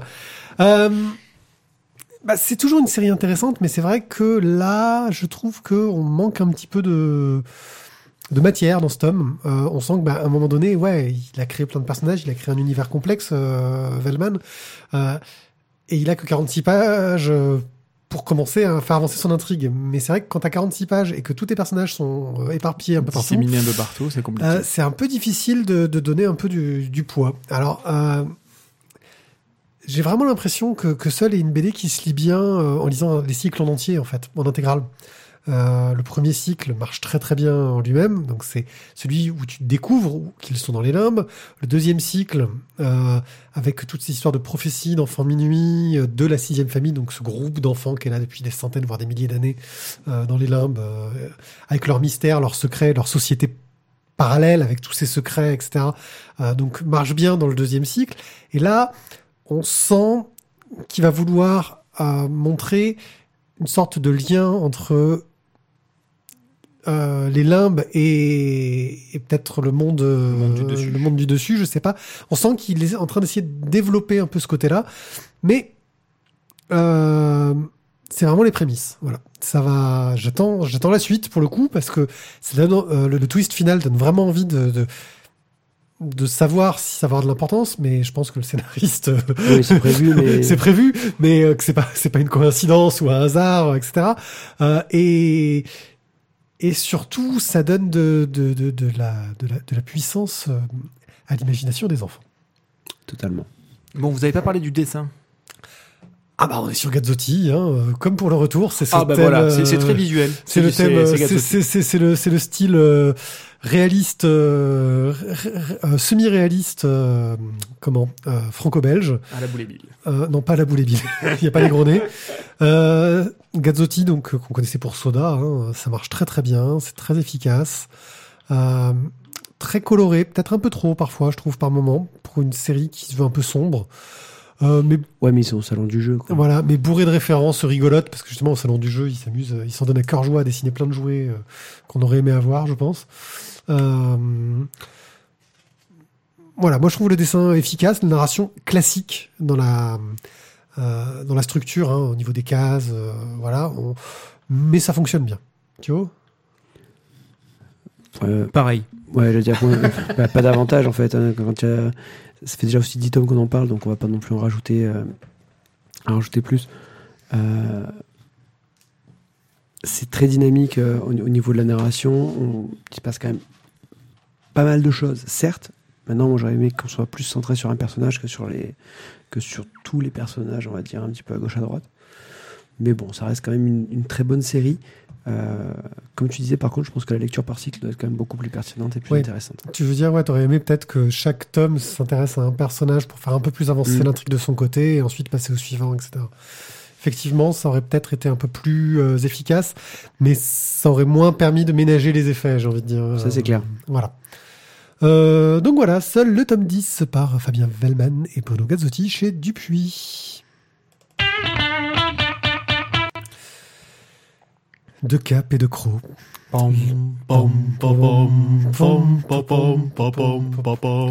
Le tome 12 a cette couverture qui nous fait penser à un tome 1 de notre connaissance. Eh euh, si ce n'est toi, le titre de ce tome 12, c'est donc le dernier tome de De Cap et de Croc et qui est la deuxième partie du, cycle final qui nous raconte enfin les aventures de Zeb qui était... Euh, survolé parce qu'à chaque fois qu'il voulait commencer à en parler, tout le monde s'en foutait, il y avait autre chose à foutre. Euh, Zeb, c'est ce petit lapin que nos héros ont rencontré euh, sur une galère. À Venise. Voilà, une Chebec d'ailleurs, je crois. Euh, et donc euh, là, on apprend bah, qu'il a été mousquetaire, euh, Rôtisseur. euh, qu'il a été acteur. Enfin, il a une vie, mais, mais d'une richesse phénoménale. Euh, et qu'il a surtout le don de se retrouver à l'endroit où il faut pas. Euh, Ouais. Et pour se retrouver au milieu de, de multiples complots pour devenir euh, le nouveau dirigeant de la ville, euh, pour euh, devenir le nouveau dirigeant des gredins de la ville. euh, C'est une embrouille. Voilà. Il, est toujours au mauvais endroit au mauvais moment. Et donc euh, notre scénariste euh, Errol euh, en profite pour utiliser des, des clichés classiques avec le frère jumeau maléfique euh, que l'on a découvert à la Non. fin du tome précédent. C'est pas son jumeau, Oui, c'est son frère. c'est son frère. Oui, Ouais, chez, enfin chez bon. les lapins blancs, en fait. euh, Oui, mais c'est parce que nous, on reconnaît moins bien. tu reconnais moins bien, mais entre lapins, ils se reconnaissent. Ouais, entre Ah, entre lapins, ils se reconnaissent, surtout quand ils froncent le sourcil. Et donc, euh, bah, c'est un enchaînement d'aventures euh, burlesques euh, où il va se retrouver euh, à être accusé de crimes qu'il n'a pas commis, à être adoré par des personnes, mais son frère va le faire détester euh, par, par derrière. Euh, à se retrouver à se lancer dans des duels, mais le gars contre qui il devait se battre est déjà mort avant. Est déjà mort avant dans un duel Ah ouais, précédent. ça, c'est juste il, doit, il doit se battre contre le bretteur, mais alors le bretteur. Et, et en fait, bah, tant pis, il est mort. Excusez-moi, il n'était pas dispo là. Voilà. Et donc avec ce frère qui est méchant, mais pas tant que ça, le nouveau remplaçant qui est un enfoiré, mais qui change d'avis, parce que en gros, grâce à ce cœur pur de Zeb, ce lapin euh, si, si beau, si parfait, si gentil, commence à réfléchir au fait que peut-être qu'il était maléfique. euh, où on rencontre un fa- fantastique personnage de, de singe euh, spadassin Ah, qui, qui est exceptionnel. Mais tu l'as la lu? main gauche du diable. Tu l'as lu? Tu Bien l'as pas coché lu. Tu l'as pas coché euh, ah. j'ai- dit à Mathieu que je l'avais lu. Ah, voilà. si, Après- si, ouais, il l'avait lu. Ah, voilà, c'est pas coché. Donc j'ai cru que tu l'avais pas lu. Si, si, je l'ai lu. Donc euh, bref, euh, c'est d'une richesse euh, et puis d'une élégance dans l'écriture, mais ça, ça a Toujours. été euh, dans des capets de crocs. Des références euh, à la série euh, classique. Euh, on est plus dans des aventures euh, rocambolesques euh, que ce que pouvait l'être la, la série principale, parce que voilà, ça part dans tous les sens, quoi. Ça s'arrête pas euh, de bouger. Zeb, il peut pas faire un pas sans qu'il lui arrive euh, une merde ou qu'il rencontre quelqu'un qu'il connaît par le plus grand des hasards. Euh, genre, oui, le, le, quand il va au duel, le mousquetaire qui croise la fenêtre, tu vois, le gars, il, il était juste avec Ah, une salut, je t'ai entendu parler. oui, voilà. Euh, mais c'est des codes, c'est des codes littéraires. Non, dont- Il dont faut faire simple. Il faut faire simple. Normalement, il y a un porte-bonheur. Si vous chopez une patte de lapin blanc, lui, il se trimballe tout le temps avec quatre pattes de lapin blanc. Ouais. Alors à un moment donné, oui, il lui arrive des merdes, mais oui, il va tout le temps s'en sortir. C'est obligé. Il a quatre pattes de lapin blanc sur lui. C'est Et- obligé. On ne vous cachera pas la fin en vous expliquant qu'il finit dans une chébec. Bah, ouais, enfin, en fait, voilà. C'est... On le savait. quoi. Bah, disons que si vous avez lu De Capet de Croc, vous savez comment ça on, on commence. savait quoi. C'est superbe. Je vous rappelle que c'est quand même issu de parties de jeux de rôle que j'aurais adoré faire. Parce que De Cap et de Croc, ça vient quand même d'une partie de jeu de rôle. Euh, Entre le dessinateur, le scénariste et des amis à eux. Euh, je ne sais pas s'il faisait des combats en alexandrin en live en partie de jeu de rôle. S'il faisait ça, Je suis plus se faire. waouh Je suis plus se faire. Il s'amuse encore beaucoup avec les euh, second et troisième et, quatre, et troisième de couverture à toujours mettre des trucs. C'est-à-dire qu'après la fin, il y a une planche euh, Ouais. de, de finale. Il s'amuse toujours avec les références littéraires. Euh, et le dessin s'est tellement affiné. C'est-à-dire que c'était c'était sympathique dans le tome 1 de De Cap et de Croc, mais là maintenant c'est devenu tellement beau. Ouais. Jeunes gens, à vous. Bah, c'est fini. Oui. Voilà. Voilà. C'est ça. C'est surtout ça à la fin. C'est C'est c'est- c'est fini. la petite, euh, la petite note. euh, Bon, ben voilà, on a terminé le voyage, quoi. Ouais, ouais. Moi, c'est surtout ça qui m'a qui, qui m'a touché dans ce dans ce book. C'est- C'est c'est- c'est les dernières pages où tu vois euh, donc euh, euh, les, les auteurs qui, qui remercient tout le monde, qui, qui, qui disent au revoir et voilà. On arrive au bout du voyage. On est arrivé au bout du voyage euh, au tome 12, mais bon, c'était c'était une belle histoire. Oui. Bon, à titre personnel, euh, voilà, moi Euseb, euh, je l'ai toujours trouvé rigolo. Pour moi, c'était le petit gimmick euh, qui, qui ressortait régulièrement. Euh, de là à en faire deux tomes à la fin, pour moi, c'était un petit. Estime-toi heureux. Ils auraient pu faire des tomes sur le caillou. C'est pas faux. Ah. pas faux. C'est pas faux. Ah. Euh, voilà, moi Euseb, bon, il est gentil, il est mignon, il est tout ce qu'on veut. Oui, ça conclut du coup la boucle est bouclée avec le pourquoi du comment machin. Oui, tout le long, il parle, et il parle, et il parle, et il parle trop. Pierrick, t'as pas des t'as pas des oreilles de lapin toi? Hmm. Euh, mais voilà, sur deux tomes, j'ai trouvé que ça faisait un peu too much. Pour moi, les personnages principaux, c'est Don Lope et Armand. Ça fait deux tomes qu'on les voit plus. Euh, pour moi, la fin, elle, elle est pas là. Ça, c'est du bonus. C'est du, c'est l'extra bonus du DVD. Euh, ça permet de faire durer le plaisir. Ah, c'est du fan service. C'est du fan service. Bien. c'est- tout ce qu'on veut. Ça fait pas partie pour moi de, de, de la série de Cap et de Croc. Oui, on est dans l'univers. Euh, oui, on a toujours du plaisir à lire euh, parce que c'est extrêmement bien écrit, c'est beau, c'est bien dessiné. Voilà. Moi, ce qui m'intrigue beaucoup, c'est quelle sera la suite, euh, car les dernières séries qu'il a finies avec des dessinateurs, euh, Monsieur Erol, euh, c'était D, et on se souvient que le dessinateur a dit qu'il ne dessinerait plus de bande dessinée, euh, Monsieur Bruno Majorana. Euh, donc, j'espère que on aura encore le travail de, de Masbou. Je me demande ce que ça pourrait donner sur autre chose, parce que c'est vrai que ce mélange d'animalier et, et d'humain fonctionne très très bien. Euh, je sais pas si- s'il serait à l'aise sur un autre style, tu vois. Euh, et, on pourrait lui reprocher s'il refait la même chose, bah, de refaire la même chose. Euh, je crois qu'il est un peu dans un moment casse-gueule, quoi, pour la suite. Eh, franchement, quand ça fait autant d'années que lui que tu, que tu dessines et que tu sais dessiner comme ça, je me fais pas trop de soucis pour son adaptation pour le dessin. hein. Voilà, donc on verra, j'attends la suite avec impatience. Et puis Si j'attends toutefois il a surtout encore envie de dessiner. le prochain livre de, de Hérol qui est, qui est un auteur avec euh, une écriture que, que je trouve magnifique. Euh, Peut-être un peu lourde à l'oreille pour les plus jeunes, euh, mais c'est d'une telle finesse. Enfin, c'est- de la littérature, de, de la. de- Honnêtement, ça se lit quand même pas en deux minutes parce qu'il y a du texte. hein. Ah ouais, mais c'est du beau texte, c'est fluide, c'est- la belle langue française. dire que c'est verbeux, c'est très, très verbeux. Oui, Mais ça va avec le personnage de Zeb. C'est-à-dire que c'est pas verbeux par défaut, c'est verbeux par choix de oui, personnage. mais c'est du beau verbe. Tu vois ce que je veux Oui. dire? C'est c'est une écriture tellement élégante. Il, Oui. euh, il a La réussi. petite joute verbale entre les deux canards, là, c'est sympa. il a réussi à rendre euh, agréable un style que moi j'avais associé à quelque chose de chiant. Orage, oh désespoir, Voilà. oh vieillesse ennemie. Bon, allez, euh, de Cap et de Croc, c'est fini. On est tous un peu tristes. On attend la suite Sauf, avec sauf. Isaac qui s'en fout en fait. Voilà. Non, pour moi, ça s'est terminé avant. Donc, Voilà, mais on c'était du bonus. Voilà. Oui, mais on va pas cracher sur le bonus. Exactement. Express. Eh ouais, ça y est, la petite voiture est passée, Mathieu, c'est. La voiture est passée, ouais, j'ai perdu, je crois, les deux oreilles. Et la caravane passe. Et, la caravane passe. Je vais vous donc parler en express es de, dans cette caravane, de Culotté, le tome 2 de, Pénélope- partons, allez viens. de Pénélope Bagieux, des femmes qui ne font que ce qu'elles veulent en caravane. Euh, ou à la maison, hein, parce que moi j'en connais qui font que ce qu'elles veulent à la maison. hein. Ou qui ne font pas ce qu'elles ne tu l'as veulent lu, pas ça, d'ailleurs. euh Comment Tu l'as lu, ouais. Oui, Ouais, je l'ai lu, d'accord. oui. Euh, donc bah, c'est exactement, c'est exactement comme dans le tome 1, on va suivre donc plusieurs, euh, plusieurs femmes qui ont eu euh, bah, des vies à peu près hallucinantes pour la plupart. hein. Oui. Je crois qu'on peut pas dire qu'il y en a eu une qui une vie euh, posée, Ouais, mais en métro, boulot, été dodo. chiant dans un bouquin. Quoi. C'est vrai, mais là quand même. euh, euh, donc L'histoire de Claudette Pichard, euh, éleveuse Non, de chèvres. Non, moi je vois ce qui m'a, ce qui m'a, ce que je trouve excellent, c'est l'histoire de Cathy Kraft. Voilà. La, femme de Maurice Kraft, parce que du coup je connaissais euh, Maurice Kraft, son mari euh, volcanologue, mais moins son histoire à elle. Et là tu fais Et l'astronaute qui a joué dans Star Trek. aussi. Alors ça, ça m'a tué quoi. Euh, attends, c'est le docteur Jamison, Ma- Mae Jamison, qui est devenu donc astronaute et qui a joué dans un épisode de Star Trek, qui était astronaute.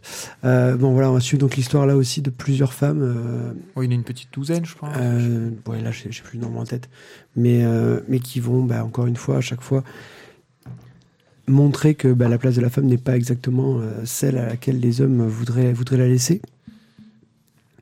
Euh, des femmes bah, fortes, brillantes, euh, extraordinaires, des fois complètement décalées. Si on prend l'histoire de, de Temple Grandin, euh, qui, euh, qui, qui a changé du coup toutes les règles d'hygiène dans, euh, dans les abattoirs aux États-unis. Ça, ça, c'est juste fabuleux. Et, et pas qu'aux États-unis. Hein, Oui, non, mais voilà, c'est devenu reconnu mondialement. enfin, Voilà, mais c'est que ça a changé. Enfin, d'abord savoir que ça a commencé là-bas, quoi. Et tout ça parce qu'à la base, elle est Autiste. autiste. Voilà. Et donc, euh, bah, ils ont trouvé des dérivatifs et pouf pouf, euh, bah, elle s'est rendue compte qu'elle était plus à l'aise à discuter avec des animaux que qu'avec des êtres humains. Quoi. Donc c'était c'était juste fabuleux. Puis elle a fait trembler l'industrie. quoi. C'est une petite nana. Quoi. Le top. Le top.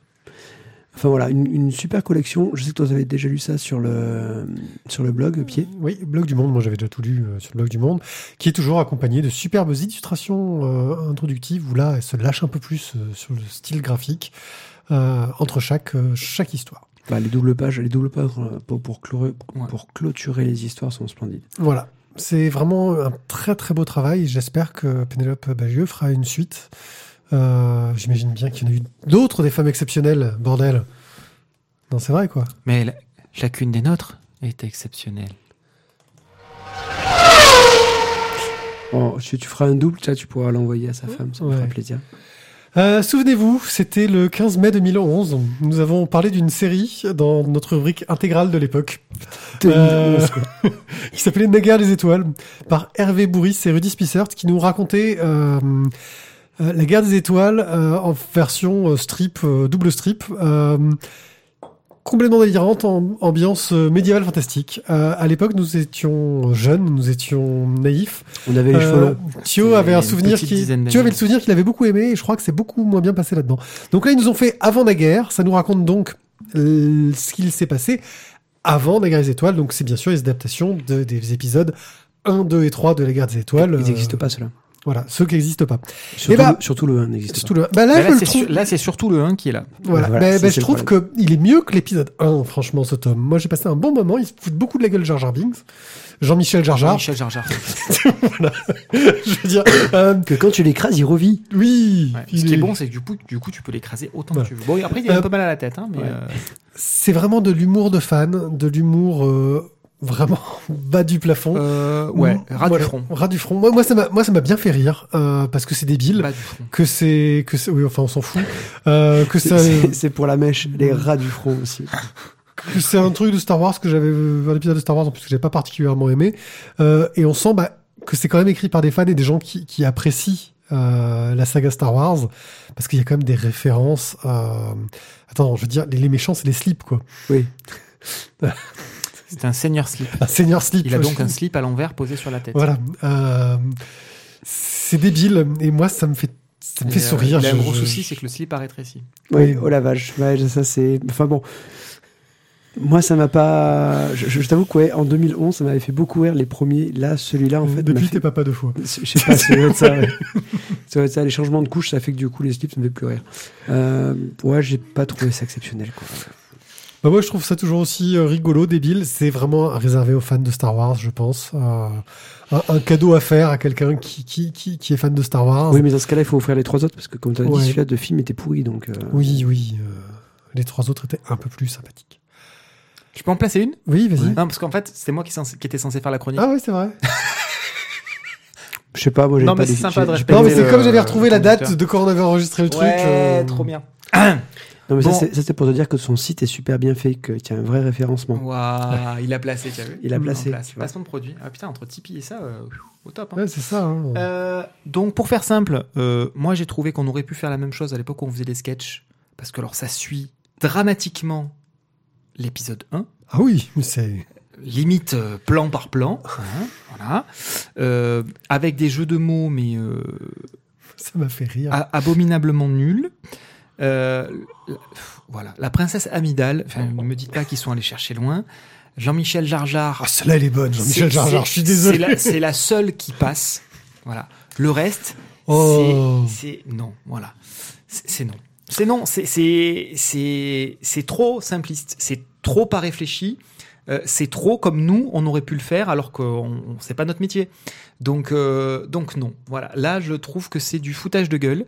C'est du, on se sert de la licence Star Wars et Non, déjà- ils non. n'ont pas la licence Star Wars, ouais, bon, clairement, parce que ça, Disney, à mon avis, leur leur aurait jamais donné. Bon, on, on se sert, on surfe sur la vague de. euh, on a beaucoup de fans de Star Wars. Et euh, non, voilà. Moi, je, je dis non. Là, il y a de l'abus. Là, on, on est en train de d'un peu prendre les gens pour des cons. Et, et voilà. C'est c'est un peu too much. Euh, Donc, moi, je suis pas autant il y a le coup de cœur. Là, pour moi, c'est le coup de gueule. C'est c'est du too much. Non, non, non, parce que je, je pense que même si, tu vois, celui-là ne m'a pas plu, euh, Ah non, mais 1, 2, 3 marche. Hein. mais il y en a beaucoup, 1, 2, 3 marche. Hein. il y en a beaucoup, je pense, qui peuvent beaucoup rigoler avec ça. Donc, Ça on est en route toi. vers la ville de Nabucco. Ouais, c'est bien. T'as- bah, ça va de Verdi, c'est cool. C'est ça. C'est ça. Et c'est le, le Jedi King Jogging. Voilà, voilà. Bon, allez, on, on va, on va vous laisser. Ouais, parce que là, il est de mauvaise humeur. C'est ça. C'est pas un padawan, c'est un Suziwan. Hein c'est Oui. ça. One. Oh, qu'est-ce qu'on est allé chercher loin. Bah, moi, ça me fait rire. Merde, bordel. Bon. Franchement, il est Tu, pas drôle. tu vas la hein. clôturer ton émission ou tu veux que je le fasse Non, on va la, euh, la clore, parce que la clôturer, c'est qu'on mettrait une clôture autour. Et donc, euh, Et faites attention en clôturant, il y a le poisson Voilà. aussi. C'est quoi Euh, Le poisson, le poisson louf, oui. il est très dangereux. Ah oui, parce que il eh, louffe. l'ennemi le plus dangereux, c'est quand même parce qu'il pète. Eh oui. Euh, Poète, poète. Attends, attends, attends, attends. Juste, tu as quand même donc, du coup, listé tous les trucs qui ont été faits et qui t'ont Quel- quel- Quelques-uns. Ah oui, tu les as. Donc, Ça, veut dire quand même que le mec, il dit quand même que c'est pourri, mais il a- quand même tout tapé à J'ai j'ai un peu. oh, ben, C'est-à-dire que je taffe moi pour les émissions, monsieur. Oh putain, la blague. Bref, euh, sur Ah, cette t'as vu dose Elle est quand d'humour- même meilleure que cette merde. Sur cette dose d'humour euh, méprisable, nous allons euh, achever cette émission. Merci de nous écouter. N'hésitez pas à laisser des commentaires sur les pages. Tizak se fera une joie d'être désagréable avec vous. Si Oui. il prend le temps de le faire un jour. Bah, le 30 février, je crois qu'il le fait, non? Ouais, c'est ça. Euh, ensuite, euh, bah, laissez-nous des sous sur Tipeee, ça nous fait plaisir. Des étoiles sur iTunes, des commentaires sur Facebook. Suivez-moi sur, euh, sur Twitter, euh, Instagram. euh, Et Dès qu'on atteint 12 donateurs, je m'occupe du courrier. Et puis le mois prochain, du coup, vous aurez donc la nouvelle BD des poditeurs. des poditeurs, des tipeurs, ouais. Alors, ça a été quoi qui a été choisi Je sais pas, parce que là, il y a une égalité, on attend les derniers votes. euh, Ah, mince. Ouais. Mhm. Merci à vous, ciao, ciao Bye bye